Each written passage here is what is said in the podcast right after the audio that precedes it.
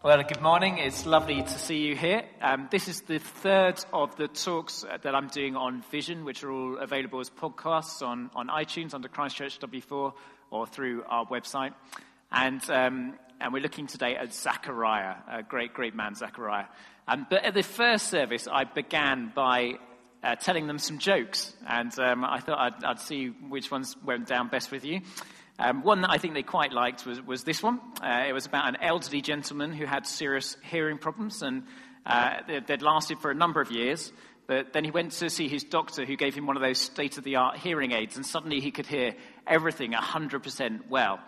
Uh, a month later, the gentleman goes back to the doctor and says, and the doctor says to him, um, well, your family must be ecstatic to find that you can hear properly. And he says, no, I haven't told them, uh, but I have changed the wheel three times from listening into their conversations.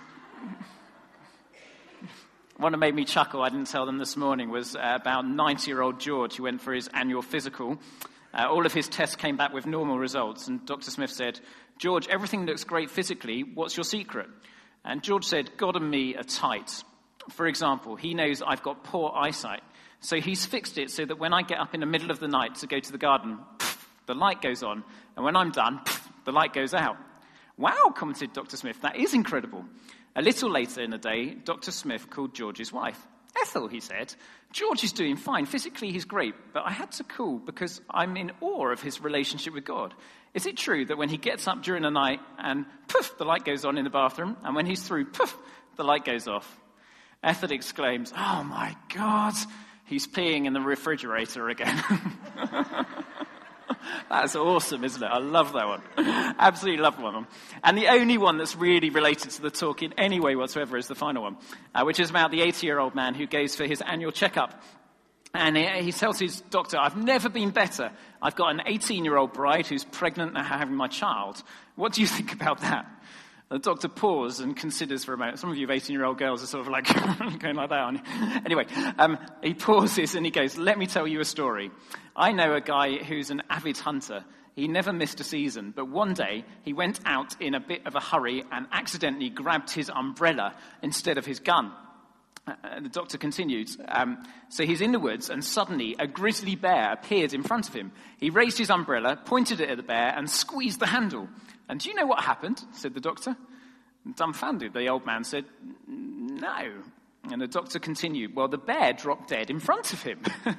That's impossible, exclaimed the old man. Someone else must have shot the bear. That's kind of what I'm getting at, said the doctor. it's kind of what I'm getting at. Well, in our passage today, uh, we have Zachariah, a very, very old man, who's just discovered that his wife, who is also, as it happens, an old lady, is pregnant. And let's pray as we approach God's scripture reverently and with due fear and diligence. Holy God, we pray today that you will be with us as we look at the vision for this church and think about again what you've called us to, but also as we look at these extraordinary people, Zechariah and Elizabeth, and what they held on to you.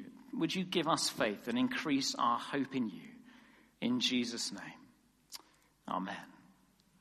I don't know how much you know about Zechariah, but if you open your Bibles to the, the very beginning of Luke's Gospel on page 1025 in our church Bibles, you'll discover he's the very first character that Luke announces onto the scene. I hadn't realized that before thinking about it this week. Luke gives a little preamble for four verses, a little introduction, and then he goes straight into talking about this man, Zechariah, the man who's worthy of opening a carefully put together gospel. He's upright, he's blameless, he observes God's commandments. He's very much like Job in the Old Testament. He's a man of great and impeccable character, and yet they have a devastating tragedy in their lives, he and Elizabeth, in an era where having children was considered to be a sign of God's blessing. Uh, and uh, I'm sure that's still true today um, in many degrees. It, it was a, just a tragedy that they were living with. And people would have said in their community, Are you cursed of God that you do not have children, despite all of these amazing things that were your characteristics? So Zechariah is there, and he's been chosen for the top duty in the temple. He's a great, great guy. He's been given the highest place of honor to go into the Holy of Holies, something that only happens once a year when you're dressed in very special clothing to prevent you from being zapped from on high by God. It's a very great honor. And in the middle of the temple, an angel appears at the right side of the altar, and Zachariah is understandably petrified of this situation. And the angel says to him, Look, your wife's going to give you a son, and you're going to give him the name John. He's going to be a joy and delight to you. Many will rejoice because of his birth. He'll be great in the sight of the Lord. He's got to be a bit like Samson. He can't have wine or fermented drink, but he's going to be filled with the Holy Spirit from birth. Many of the people of Israel will he bring back to the Lord their God, and he'll go before the Lord in the spirit and power of Elijah to turn the hearts of the fathers to the children and the disobedient to the wisdom to the righteous, to make ready a people prepared for the Lord. And if you know your Old Testament, you'll know that the way the Old Testament finishes in the book of Malachi is on this sort of pregnant pause saying there's going to be an Elijah who's coming, who's going to turn the hearts of the fathers back to the children and children to the fathers. And that's 400 years ago. For 400 years, the people of God have been waiting and going, we want this thing to happen. We're longing for salvation. We're longing for deliverance. We're longing for freedom. We're hoping and hoping and hoping against hope for generation upon generation, 10 generations of 40 years down and nothing's happened yet. And Zechariah suddenly hears, it's going to happen, Zechariah. It's going to happen through you. And no less than the angel of the Lord has appeared to tell him it's going to happen. What does Zechariah do? Does he do cartwheels? Does he sing in the street? Does he go out saying, Hallelujah, I've got a vision from God and I'm going to back it to the hilt? Yes, Elizabeth. Get out these clothes. Let's go and sort this one out. Let's go and have a baby. He doesn't at all, does he? He's much more like you and I how can I be sure of this, he says. As in, probably like, um, uh, Angel, have you, you've probably got this one wrong. Uh, I'm an old man. Uh, my wife's well on it. Have you seen her recently? My wife? I'm not even sure this is likely, let alone possible. Uh, and the angel answers, and you have to get his voice right for this one, I think, because he doesn't go, I'm Gabriel. he goes something, it must have been more like, I am Gabriel. And I, you know, I, it's a bit like in the Lord of the Rings where a guy sticks his staff down and goes, I'm Gandalf, you know, I'm Gabriel. I stand in the presence of God. I've been sent quite inconveniently to me to speak to you today and tell you the good news. Good news, Zechariah. Good news. Come on, wake up. Um, until now, you will be silent and you'll not be able to speak until the day this happens because you didn't believe my words, which will come true at proper time. Actually, the translation probably, as, as you read through the story, probably means deaf and mute as well. Can't hear, can't speak. He's just in a forced meditation zone for nine months. How he explained it to Elizabeth, uh, no idea whatsoever. Probably through some sort of writing. He's making signs, but he can't speak. He goes home, and his wife becomes pregnant and remains in seclusion for five months until Mary comes and visits her.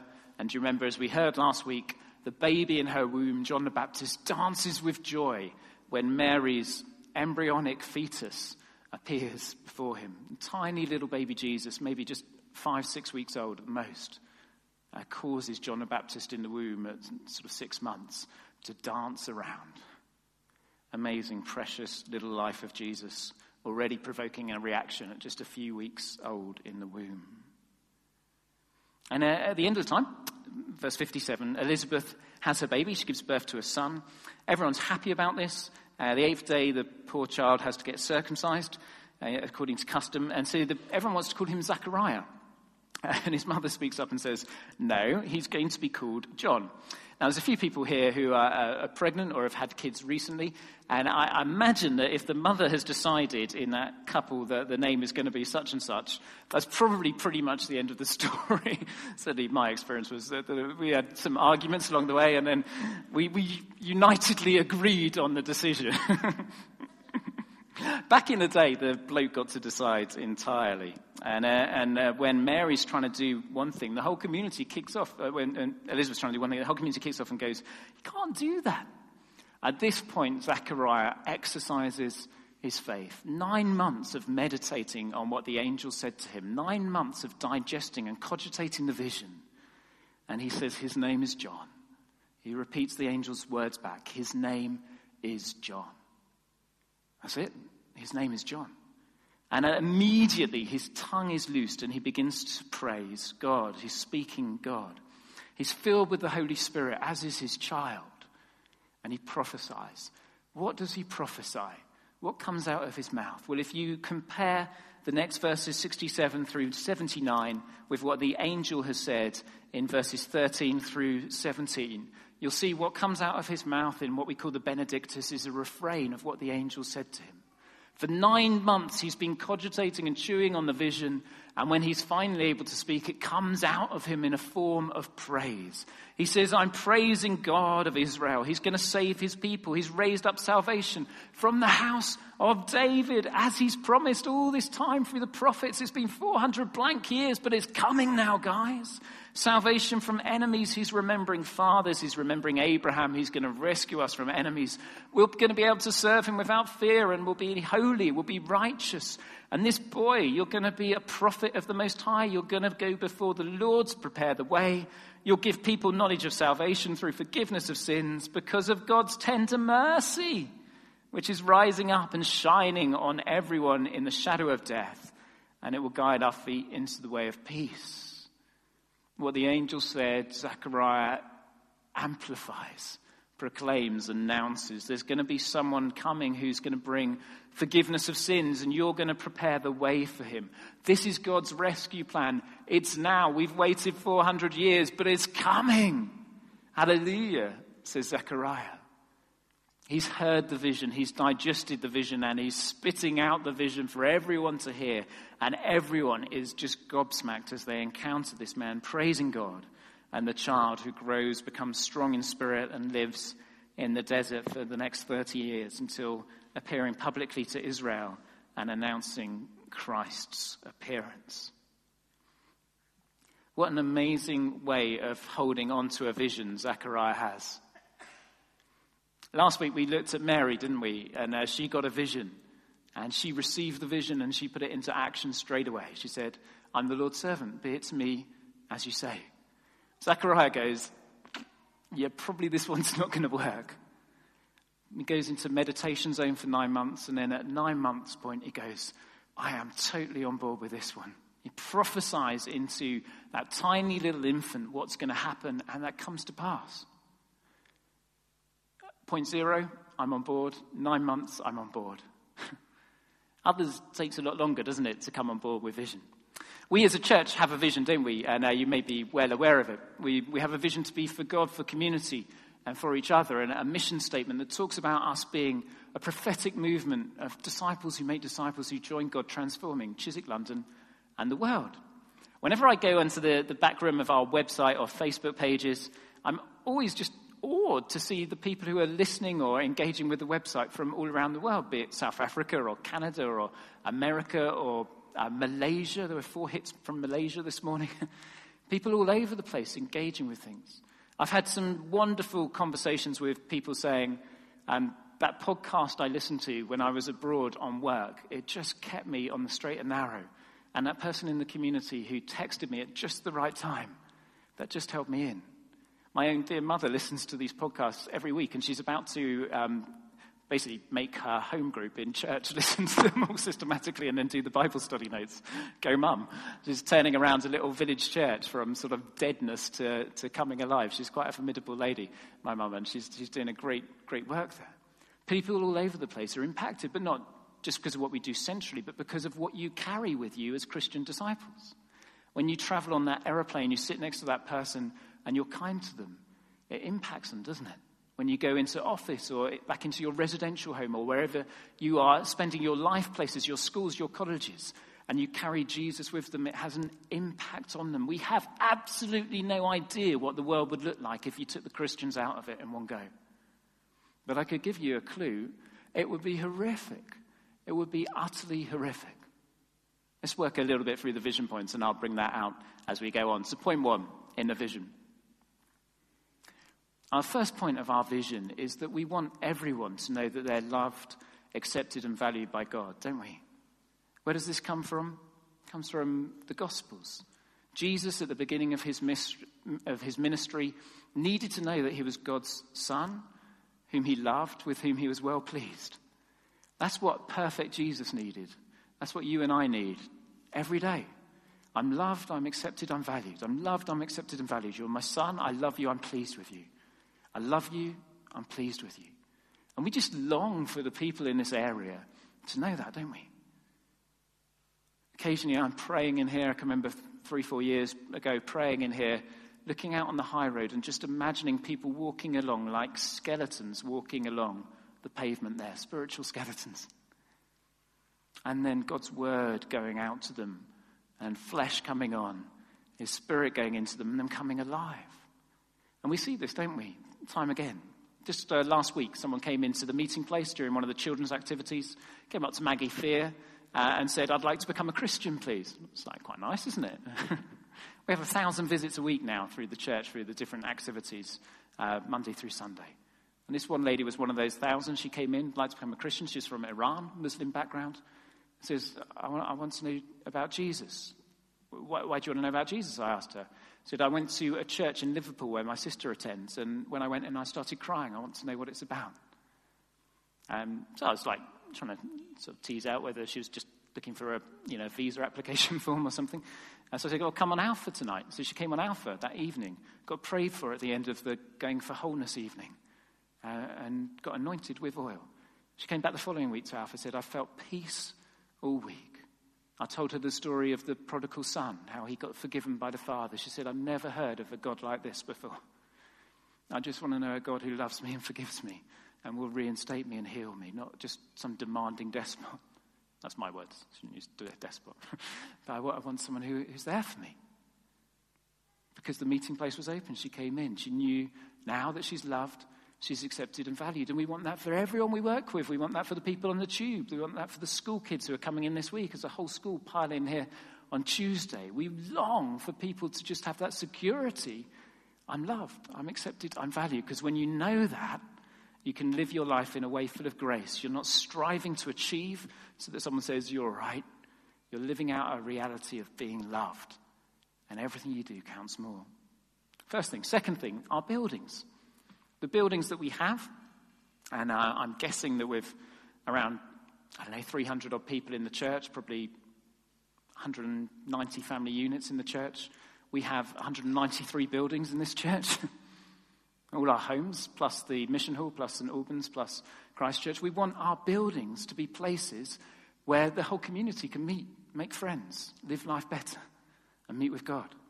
We long that each 193 of these places are sanctuary areas where people encounter God, and especially these places of prayer where we come together in. And it's just beautiful seeing how that's working out with Meeting Place, Friday lunchtime at St. Albans, the anonymous groups that meet at the Mission Hall.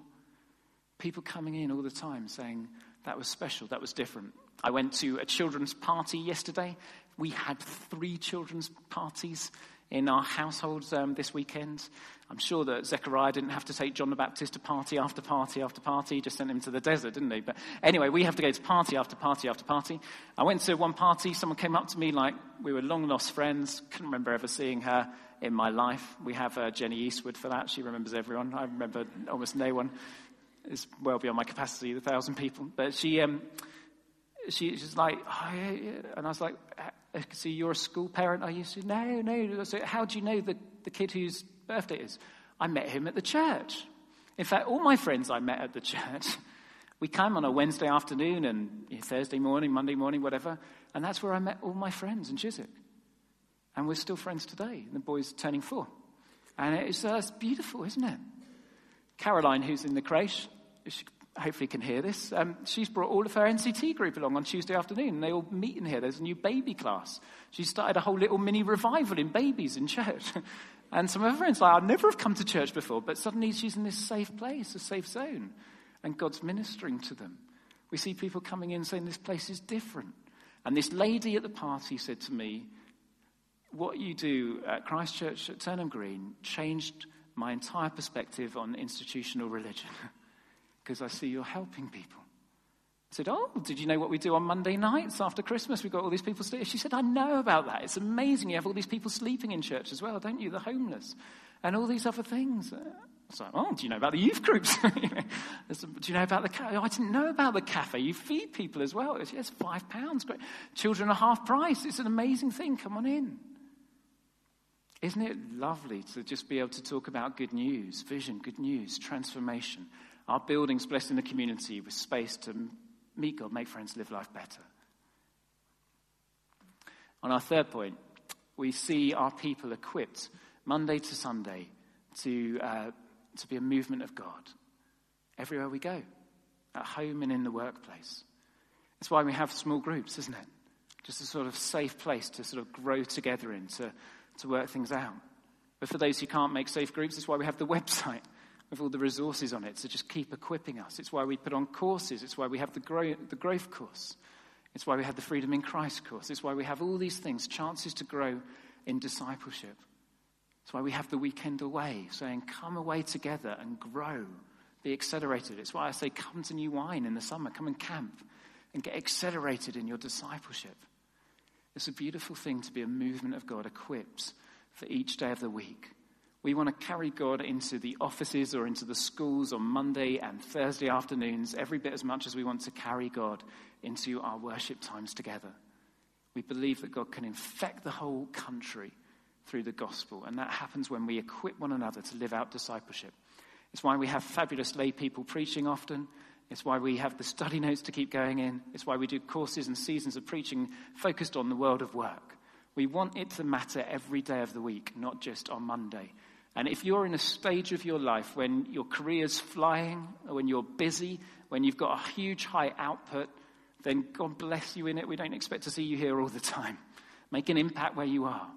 I was chatting to one lady who's, some of you will know, she's a head teacher, uh, and we were talking about what she could do as she retired, just the summer at New Wine. And, um, and I was just saying, I, there were loads of things I could think of her to do. She's brilliant, she's phenomenal, and God's really working in her. But the biggest thing I could think of her to do, as we talked and prayed about it, was to stay being a head teacher for another five years. she's having an amazing impact there. So if you're having an impact, if you're creating jobs, if you're changing lives, then get focused on that. Make sure you've got enough backup that you're not going stale or cold. But get focused on that and change lives around you. That's part of what this church's mission is 193 buildings plus all the workplaces and life places and gyms invaded by God on a daily, weekly basis. We also have a glorious vision, don't we, for children and young people, They're a very special place in the life of a church, a church that has its own soft play zone in the vestry, is probably focused to some degree on our children and youth. It was lovely to hear you sing to us, Rachel, and we love to have children ministering to the whole church family, but not just to the church family, into the community as well. We have a huge number of kids that we contact through church. Last week at the children's carols, 65 kids came to the carols, 92 parents. We have kids right through the week invading the building, literally all over the place. Invasion is probably the best word for it. They're just everywhere. It's an exciting, wonderful thing. We have youth group on Thursday and Friday night that have been taking off wonderfully in great soul survivor trips.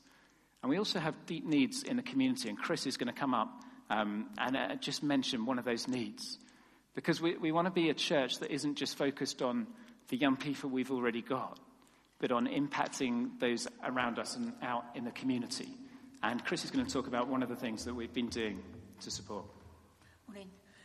Um, I'd like to say a little bit about St Margaret's.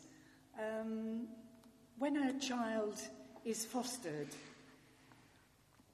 uh, when they reach the age of 16, they have to leave. Um, my grandson is 17, and no way could he be out on his own in the world. So St Margaret's takes young people in between 16 and 18. And they have their own room, they have their own um, cooking facilities, and they look after themselves. And it's just a step towards being on their own. And um, last week, my little granddaughter put her arms round me and gave me a great big squeeze. A few days later, a little girl at St. Margaret's put her arms round me and she put her head against my chest. I'm sorry, I'm going to cry because I always do.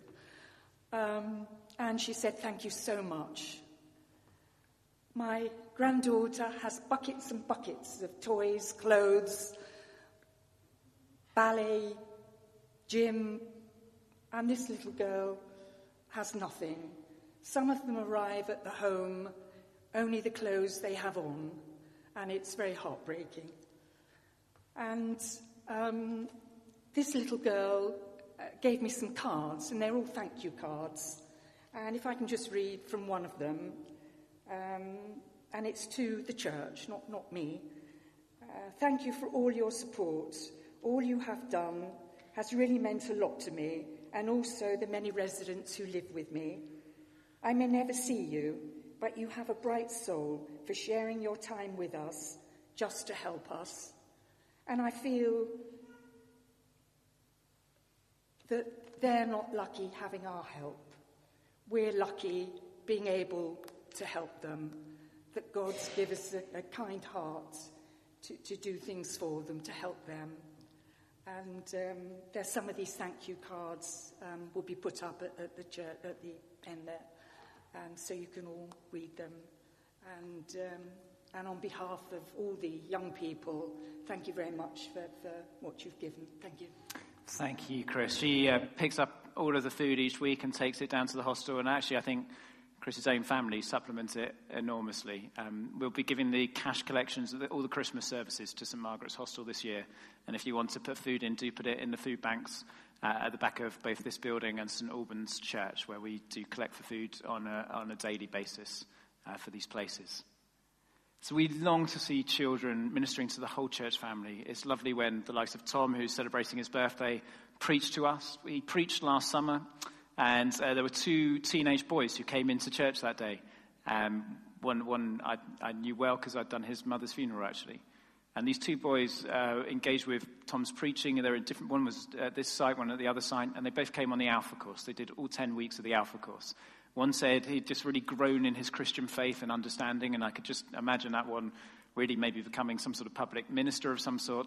And the other one said that he'd moved from atheism to agnosticism and had just a really wonderful time on the course.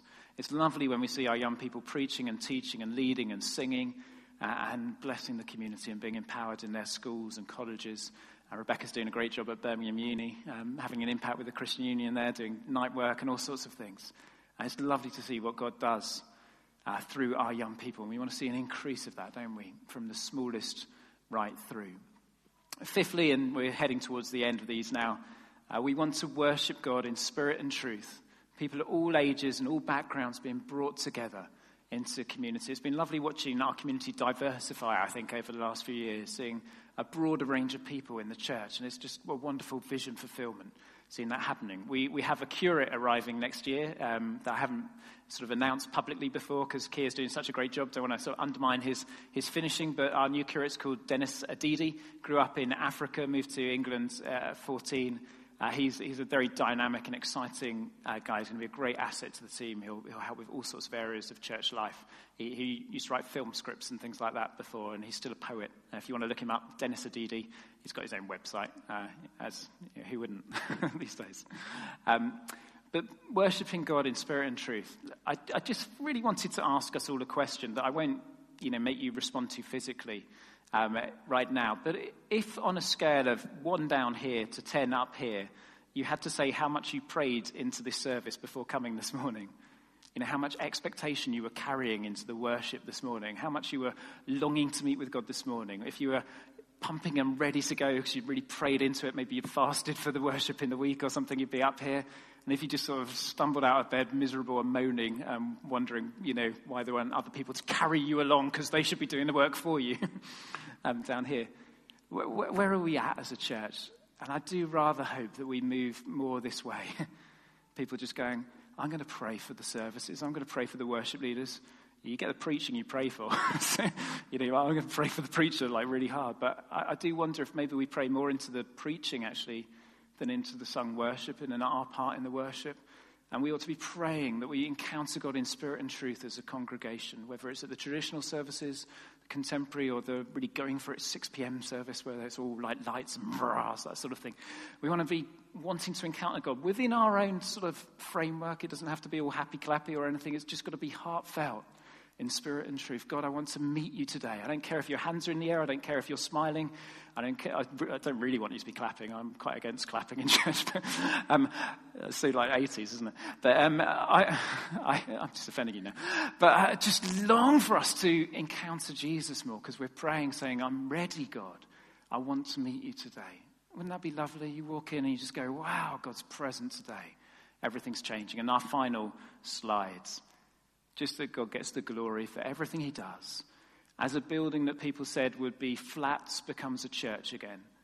As the community come into this church, into a church that they thought was dead and closed just four years ago, everyone around here thought this place was closed. Now there's a thousand people visiting a week. As people go into St. Albans and it opens up onto the green. As people go into the mission hall and see that it's alive and well. As people come into our homes and encounter Jesus. Our workplaces, we want God alone to be the name that's remembered and glorified for all he's doing. So here's Zechariah. He has a vision from God, and it takes him nine months to catch up with the vision. there was Mary. She gets the vision from God, and she's straight away going, Yes, God, yes, Amen. And here's us.